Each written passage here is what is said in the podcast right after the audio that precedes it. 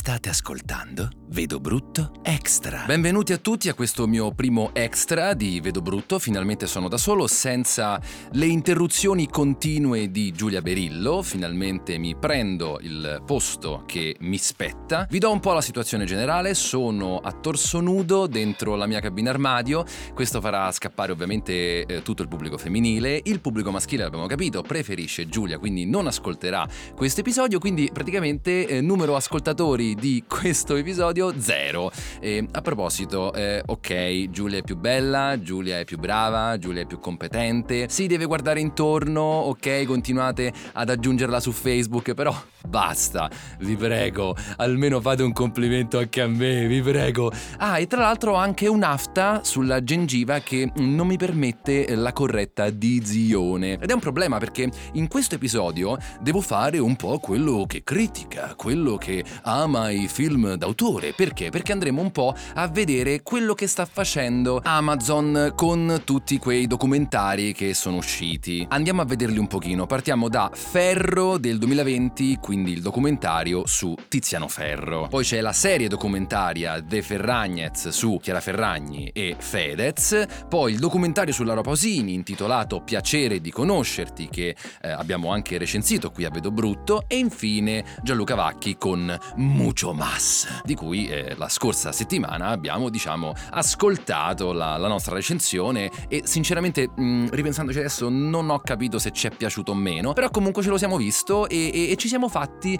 un po' di domande. Ok, tralasciamo tutto quel discorso in merito a ma è giusto far vedere così tanto della propria vita, è giusto arrivare addirittura a confondere il limite fra vita privata e vita pubblica, è giusto che Vacchi tratti così i suoi inservienti, è giusto? Non lo so, non lo so ragazzi, ma che ne so io se è giusto? Io quello che vi posso dire è che da questi quattro prodotti documentari si evince un qualcosa di molto interessante. Prima di tutto è che i documentari di Amazon Prime sono fondamentalmente delle marchette, cioè sono dei prodotti che sembrano girati dagli stessi protagonisti, cioè non c'è un punto di vista del regista, ma è soltanto un seguire il protagonista di quel particolare documentario e limitarsi esclusivamente ad ascoltare quello che ha da dire questo protagonista. Oh, voglio dire, di solito nei documentari c'è anche una controparte, no? Un, un altro punto di vista che magari mette in crisi effettivamente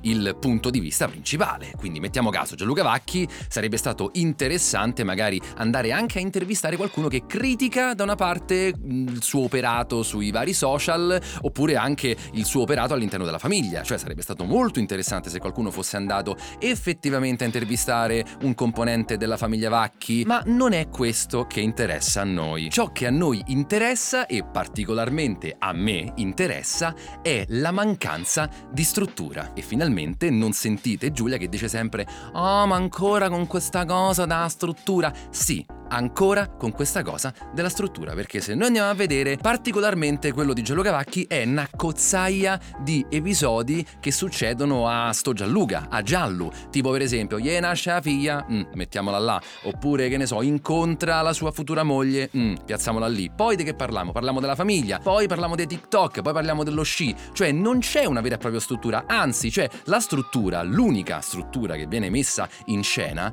è semplicemente una struttura cronologica della sua vita. Stessa cosa per Laura Pausini, cioè parte da quando ha vinto Sanremo fino ai giorni nostri e l'unico espediente che mette in campo è quello della vita alternativa, esattamente come De Ferragnez, no? Sono una cozzaglia di eventi della serie. La famiglia di lui va a trovarli, la famiglia di lei va a trovarli, loro vanno a trovare le famiglie, figli, figli, video ai figli, ah leone, ah che carino leone, cioè tutto quanto insieme e l'unico espediente per reggere insieme questo grandissimo disordine è il fatto della roba no, del, dello psicologo, della seduta di coppia, che ragazzi, cioè ovviamente io mi immagino che voi non siate così, no? Mm, come dire, coglioni, no? Nel senso quello lì è uno scenario acchittato, no? Quindi costruito appositamente appunto per reggere, per reggere tutto questo impianto narrativo totalmente disordinato. Ma la cosa interessante è che noi, noi italiani, ce l'abbiamo anche un po' come vizio questa roba qui. E secondo me paradigmatico e mi fermo e dico paradigmatico perché insomma è una parola che merita un attimo di silenzio, paradigmatico è eh, l'episodio eh, all'interno di un, una serie documentaria antologica. Parliamo di Bad Sport, chiamato in italiano Il lato oscuro dello sport, che è una serie documentaria non di primo pelo, perché parliamo del 2021, distribuita da Netflix. Ve la faccio veramente breve, parla effettivamente di alcuni scandali all'interno di vari sport come pattinaggio artistico, basket e calcio. Oh, attenzione. Il fatto qual è? Che nel calcio si parla di Calciopoli, ve lo ricordate, no? Lo scandalo del 2005-2006 dove Moggi praticamente, vabbè la faccio breve, regalava gli orologi, insomma intimidiva gli arbitri, vabbè, faceva un po' il cazzo che gli pareva. E la cosa fondamentale è che Moggi diceva, eh vabbè ma non ha fatto nulla di male, vabbè, grande Luciano. Però qual è il punto? È che se noi andiamo a vedere, ogni episodio è stato girato da una produzione diversa e quindi di conseguenza quello su Calciopoli è stato girato da una troupe italiana, da una produzione italiana. E quello che possiamo vedere è, prima di tutto, attenzione, attenzione, signore e signori all'ascolto, l'episodio italiano ha una fotografia di merda. Finalmente, finalmente lo posso dire, quella fotografia è di di merda. Se voi mai vi prenderete la briga di andare a vedere questa serie, potrete notare come l'episodio italiano, in confronto agli altri, è scarsissimo dal punto di vista fotografico. Cioè, per esempio, uno dei protagonisti, cioè come dire, una delle voci principali di questa storia, che è un magistrato, che praticamente sta al buio dentro un garage. No, vi giuro, andatelo a vedere, perché questo povero magistrato hanno messo dentro a, a, a un rimessaggio e gli hanno detto, vabbè dai, chittiamo qua due luci o filmamo. Il punto però qual è? È che possiamo notare come l'episodio italiano sia lontano anni luce da ciò che vuol dire costruire una narrazione, anche se si tratta di un eh, episodio breve, tra virgolette, perché stiamo parlando di, se non ricordo male, 40 minuti, quindi insomma una storia, uno scandalo, raccontarla in 40 minuti non è molto semplice. Però per esempio c'è un episodio molto molto interessante su uno scandalo avvenuto nelle Olimpiadi del 2002, se non ricordo male? Sì, del 2002 2002 inerente al pattinaggio artistico dove la coppia di pattinaggio canadese viene penalizzata da, da un giudice, il quale praticamente ha l'ultimo voto che può spostare la bilancia da una parte o dall'altra in favore della coppia russa. E qui capite che evidentemente poi insomma vabbè mm, non, non ve lo sto a dire però alcuni giudici avevano eh, subito mm, un po' di pressioni. Ma la Russia è strano che fa queste cose quindi boh non lo so. Eh, vabbè comunque eh, riceve un po' di pressioni da un'organizzazione criminale russa e quindi poi di conseguenza, vabbè, alla fine diciamo che vince lo sporco perché cosa fanno? Giustamente i pattinatori russi non è che hanno colpa, cioè almeno non è uscito che avessero delle colpe in tutto questo scandalo e quindi decidono di dare una medaglia d'oro ex equo sia alla coppia canadese che alla coppia russa. Vabbè, tutti contenti. Però all'interno di questo episodio c'è una narrazione veramente efficace perché ti fa prima un'introduzione di tutti quanti i personaggi, no? E poi piano piano piano inserisce no, ogni punto saliente di questo scandalo. Mentre invece, ragazzi, quella di Moggi è semplicemente una successione cronologica degli eventi. Si parte dall'inizio, inizio indagini, svolgimento e fine. E poi alla fine appare Luciano Moggi che dice: eh, vabbè, non ho mai fatto niente, alla fine mi hanno assolto.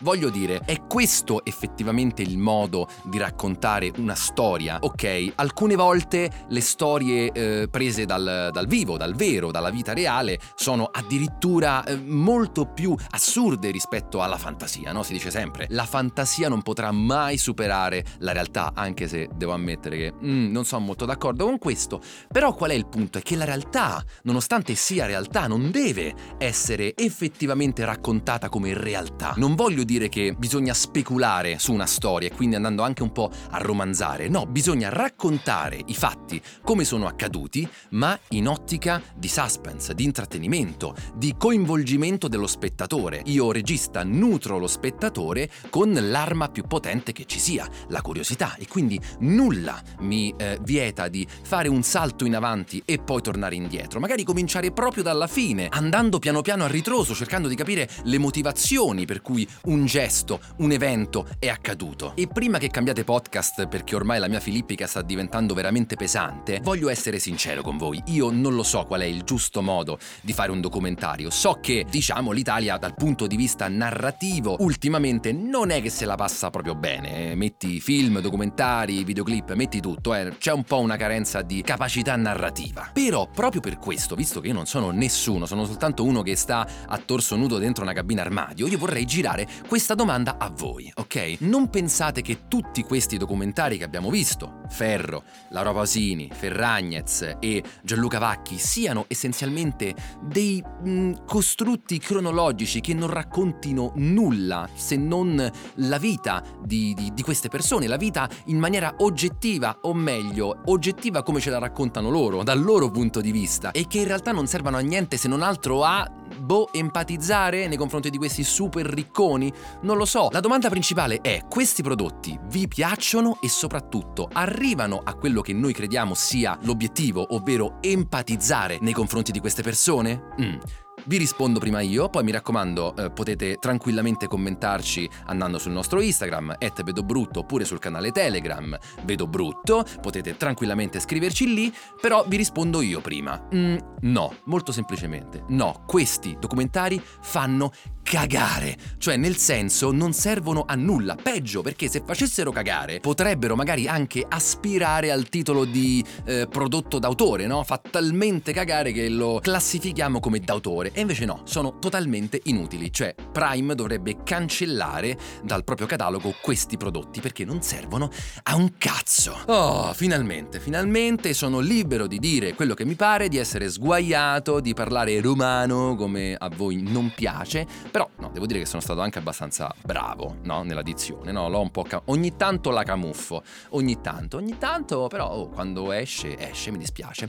Quindi eh, grazie per avermi ascoltato sempre eh, ci sentiamo domani con un eh, episodio interessante. Vi dico soltanto che lo incentriamo su un videoclip e no, non ce la faccio, volevo dire. Domani io e Giulia recensiamo La Dolce Vita, eh, interpretato e cantato, quindi giustamente, da Fedez, Tananai e l'altra che non mi ricordo. No, in realtà è, è Giulia che non sa chi sia, l'altra è Mara Sattei e ne vedremo delle belle perché è un videoclip veramente inutile, anche quello, incredibile. È tutto inutile in questo mondo. No, non è vero, no, no, no, è carino. Dai, vabbè, è un videoclip, ragazzi. Che, che, che vi devo dire? Un videoclip serve a fare le views su YouTube, eh, non è che serve ad altro. Però, però, però, l'episodio io e Giulia lo abbiamo spostato su un altro punto di conversazione che devo dire ci ha portato a lidi inesplorati e vi chiederemo anche lì il vostro aiuto per sapere un po' come la pensate e per capire un po' come gira questo pazzo pazzo mondo. Basta, ce la faccio più, ragazzi. Ci sentiamo domani.